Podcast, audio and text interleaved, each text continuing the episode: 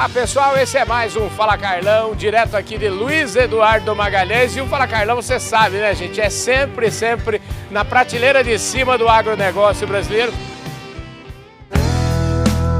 Podcast Fala Carlão. Veja se não é verdade o que eu estou falando. Aqui do meu lado agora está o Eduardo Salles, que é deputado estadual, um homem ligado ao agronegócio, um homem que nasceu no agronegócio, um homem que viu esse, essa terra aqui prosperar uma barbaridade e, mais do que isso, contribuiu muito para que isso acontecesse. O Eduardo, obrigado pela sua presença aqui no nosso programa. Viu? Obrigado você, Carlão. Sem dúvida, um evento como esse, ter a sua presença sempre é uma coisa que marca a história, um evento que cresce a cada ano e que a gente se entusiasma com o agro, a gente se entusiasma com as potencialidades né, dessa região, mas do Brasil nosso, né? Né, Carlão? É, é impressionante. Eu, como agrônomo, eu, eu fico feliz, fico, sou entusiasta e acho que esses caras aqui são os heróis da resistência, porque, é, na verdade, o agro é uma indústria a céu aberto, com todos os seus intempéries, suas dificuldades, mas também com seus momentos bons e, graças a Deus, esses últimos anos têm sido momentos de muita, muita coisa boa para o agro. Eduardo, já comecei apresentando você como deputado, etc, etc. Você foi secretário de Agricultura, mas ninguém nasce nem secretário de Agricultura, nem deputado. Todo mundo tem uma historinha legal para contar. E eu quero que, antes da gente falar um pouquinho sobre a sua atuação no setor, eu queria que você falasse um pouquinho da sua história. Você nasceu aonde? Sua família já era do ar? Como é que é isso? História aí? Olha, minha família, meus bisavós, meus avós eram do cacau lá no sul da Bahia. Uhum. E teve uma época que teve uma crise muito grande, Carlão, do cacau, de preço e tudo. E aí eu já nasci em Salvador, mas sempre com agro na cabeça. Com 17 anos eu fui fazer agronomia em Viçosa, Minas Gerais. Depois fiz mestrado em irrigação. Depois entrei no doutorado. Casei com uma mineira lá e tenho dois filhos aí queridos que veio diretamente de lá. Então eu vim, é, trabalhei esses anos todos ligado ao agro, sempre a, a iniciativa iniciativa privada. E aí, como presidente da Associação dos Produtores de Café da Bahia, diretor da Associação dos Agricultores da Bahia, me empurraram para esse lado político para defender o agro. Eu tenho muito orgulho hoje, sou deputado estadual, mas com a bandeira do agro. Eu defendo o agro em todas as instâncias, incondicionalmente. Que futuro que é esse que você vislumbra aí para o agronegócio, para a sua Bahia? Olha, eu sou suspeito, Carlão. Eu, como te disse, eu, eu como secretário de Agricultura aqui do Estado da Bahia, durante seis anos, eu rodei 302 municípios da Bahia. Criei um programa chamado Secretaria de Agricultura Itinerante. Eu ia em cada canto ver dificuldades para entender a realidade e buscar soluções.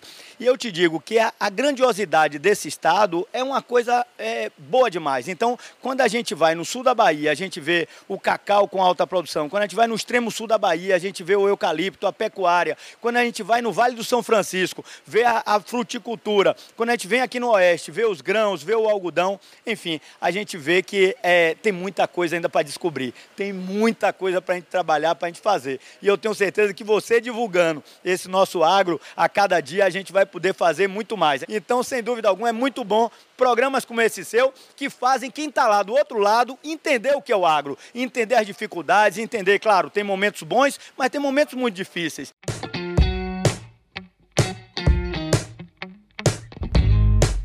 Esse aqui é o seguinte, é o Vanderlei Barbosa aqui no microfone do Fala Carlão e o Fala Carlão é sempre na prateleira de cima. Nós tivemos fazendo a cobertura total lá em Tocantins, falei com o café lá, parabéns pelo trabalho, parabéns pela exposição. E o senhor está sempre olhando também o que, que os outros estão fazendo. Muito bom ter a sua presença aqui. Olha, as boas ideias são, são para a gente produzir, reproduzir no nosso estado. É, nós fizemos uma grande feira, aqui também está acontecendo, e nós tivemos aqui um bom entendimento com o governo, governo da Bahia na questão de divisa, para dar segurança jurídica para quem mora nas proximidades, para o setor produtivo. Então, a, a, a nossa vinda a essa feira ela é realmente muito positiva para o nosso território, para, o nosso, para a nossa economia. Porque se nós dermos segurança jurídica ao setor produtivo, nós estamos dando segurança jurídica aos tocantinenses. Então eu fico muito feliz de estar aqui.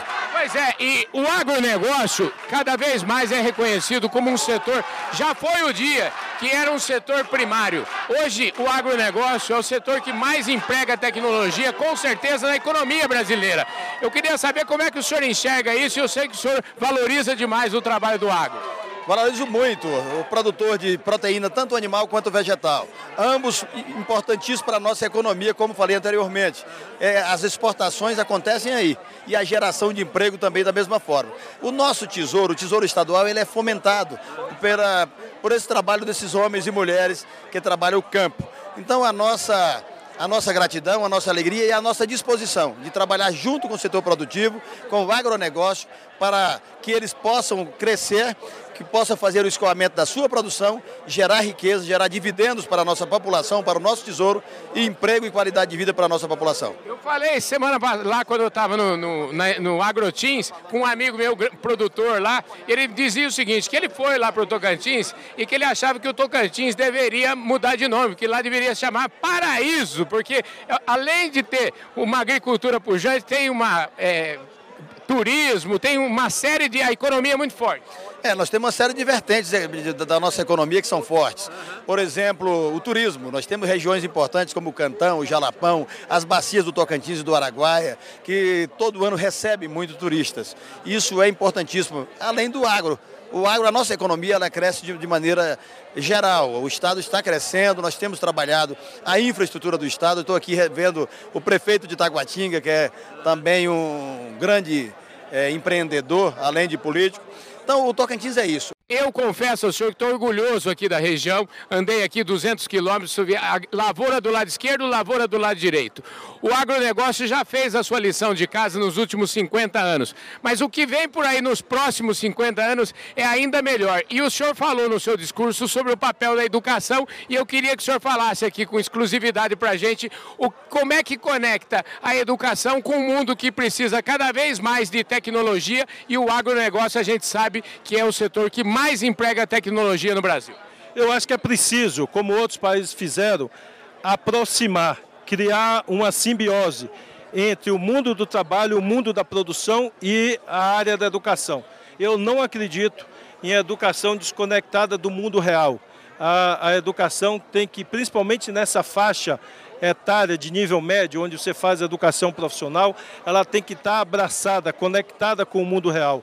Por isso que eu fiz o convite aqui público para que os produtores. Nós não precisamos de recurso dos produtores.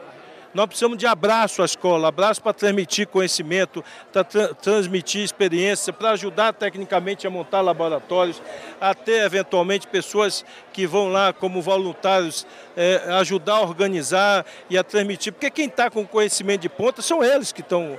Há o que eu chamo de customizar a escola para a necessidade de cada local, de cada região. Então, quem conhece bem qual o perfil da mão de obra que ele está precisando para operar esses tratores gigantescos, complexos, são eles. Então eles podem nos ajudar a fazer é isso que eu chamo de customizar, a promover um encaixe perfeito entre a educação e o mundo do trabalho. o senhor entende que o agronegócio é um motor, então, de aumento de renda um motor de geração de empregos e geração de, no fundo, no fundo, mais qualidade de vida? Olha, eu diria a sociedade é complexa, ela é composta de vários segmentos, é, de várias partes. É, o que dá a eficiência da produção é essa conexão dos diversos setores. O agronegócio sozinho, sem a tecnologia, não conseguiria fazer. Sem a pesquisa, não conseguiria fazer sem uh, uma ação governamental que promova infraestrutura, não conseguiria fazer. Então, é essa sinergia de vários fatores da sociedade é que possibilita é, a gente ver expressões como agronegócio. Aqui, a, a natureza ela é, ela é extremamente favorável com é, essa exposição solar. Isso aqui é, é a melhor conversão de energia solar em energia elétrica do país porque você tem períodos muito definidos de época de chuva e de épocas de, de não chuva, o que possibilita organizar muito bem a, a produção agrícola.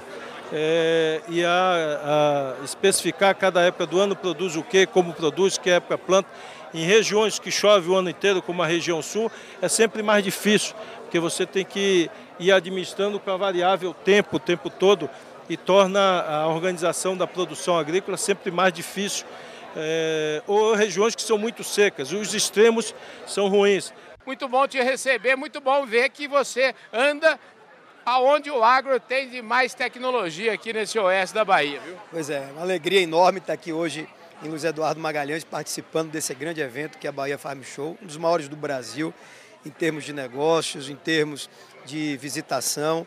E a gente muito orgulhoso, porque o oeste da Bahia, o oeste da Bahia hoje é uma das maiores fronteiras agrícolas do país e com um potencial de expansão muito grande.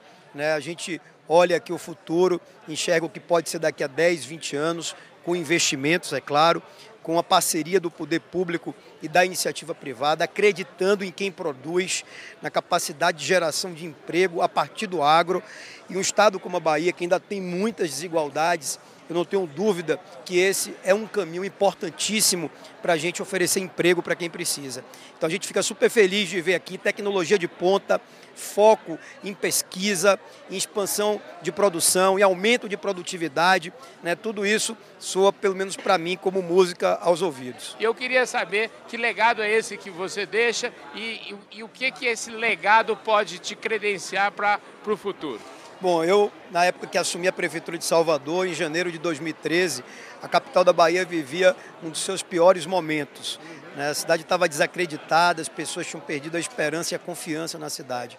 Com oito anos de muito trabalho, a gente virou o jogo, transformou Salvador, saí da Prefeitura com mais de 80% de aprovação, Fizemos o nosso sucessor em 2020, foi o prefeito mais bem votado de todas as capitais do Brasil. Eu acho que aí está a comprovação da avaliação das pessoas do trabalho que a gente fez. E é exatamente a experiência de gestão que nós tivemos durante oito anos como prefeito de Salvador, que me credencia agora a estar rodando pelo estado da Bahia, apresentar uma pré-candidatura, a ouvir as pessoas. Hoje aqui, por exemplo, a gente está o dia inteiro, vou passar o dia inteiro em Luiz Eduardo, vou ficar até domingo no Oeste. Já fiz algumas outras visitas é, ao longo dos últimos meses aqui, porque o governante ele tem que ver de perto os problemas ele tem que ouvir as pessoas, ele tem que saber o que é prioridade. Isso tudo é o que ajuda ele a decidir. Decidir por quê? Porque governar é priorizar. Todo dia quem governa tem que tomar decisões. Então entender o que é mais importante, sobretudo no caso aqui do, do agro, entender o que é que o governo pode fazer para viabilizar a base para que quem quer investir possa investir e com isso a gente tenha dinamização econômica e geração de emprego. Acho que é o mais importante para o futuro da Bahia. Hoje o agro, o agro é aonde mais se aplica a tecnologia, é o setor que mais faz uso de tecnologia.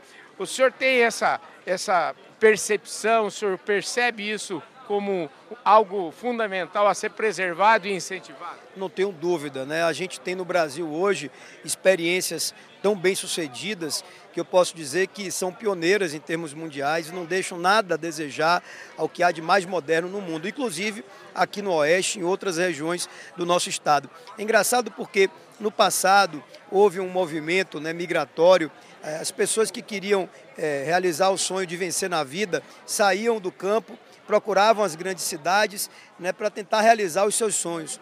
E hoje a gente vê acontecer o contrário. As pessoas voltarem para o campo e tem que voltar com boa educação, com boa formação, com muito conhecimento, sabendo usar tecnologia para aí sim realizar o sonho de vencer na vida. Então, para mim, essa é a grande demonstração da virada que o agro deu, né, do quanto os nossos produtores e investidores conseguiram se atualizar e não é por outro motivo que o Brasil ocupa a posição que ocupa como grande player mundial. Maravilha. A CM Neto falou aqui no Fala Carlão. Muito obrigado pela sua presença. Valeu, obrigado. Adorei falar aqui no Fala Carlão. Um grande abraço. E para quem não conhece aqui, o Oeste da Bahia, venham para cá, acreditem aqui no nosso estado, que eu não tenho dúvida, esse é um dos melhores estados do Brasil. Maravilha, gente. Eu não falei para você, é por isso que o Fala Carlão é sempre, sempre na prateleira de cima do agronegócio brasileiro. Falou aqui no nosso microfone ACM Neto, da Bahia para o Brasil. Obrigado, querido. Valeu, meu velho. Um abração. Obrigado. É isso aí. Valeu. Forte abraço a todos. Tchau.